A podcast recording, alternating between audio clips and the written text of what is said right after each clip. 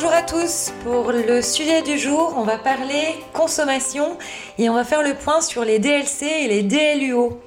Alors comme vous l'avez vu sur vos produits, il existe ces deux indications différentes, donc la DLC, date limite de consommation qui concerne les produits susceptibles de présenter un danger pour la santé s'ils sont consommés après la date indiquée, et la DLUO, date limite d'utilisation optimale, qui indique que le produit peut être consommé après cette date, mais peut avoir perdu des qualités gustatives.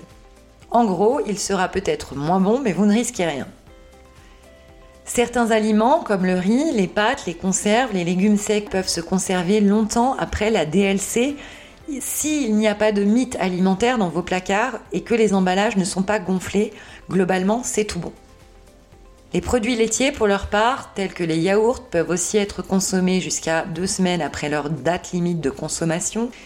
Mais en cas de doute, si l'emballage est gonflé ou l'odeur du produit anormale, dans ce cas-là, il n'y a pas de doute. Ne le consommez pas. En revanche, pas question de dépasser les dates pour les viandes, les poissons crus ou encore les charcuteries. Et puis on va vous donner une astuce pour savoir si vous pouvez encore consommer un œuf.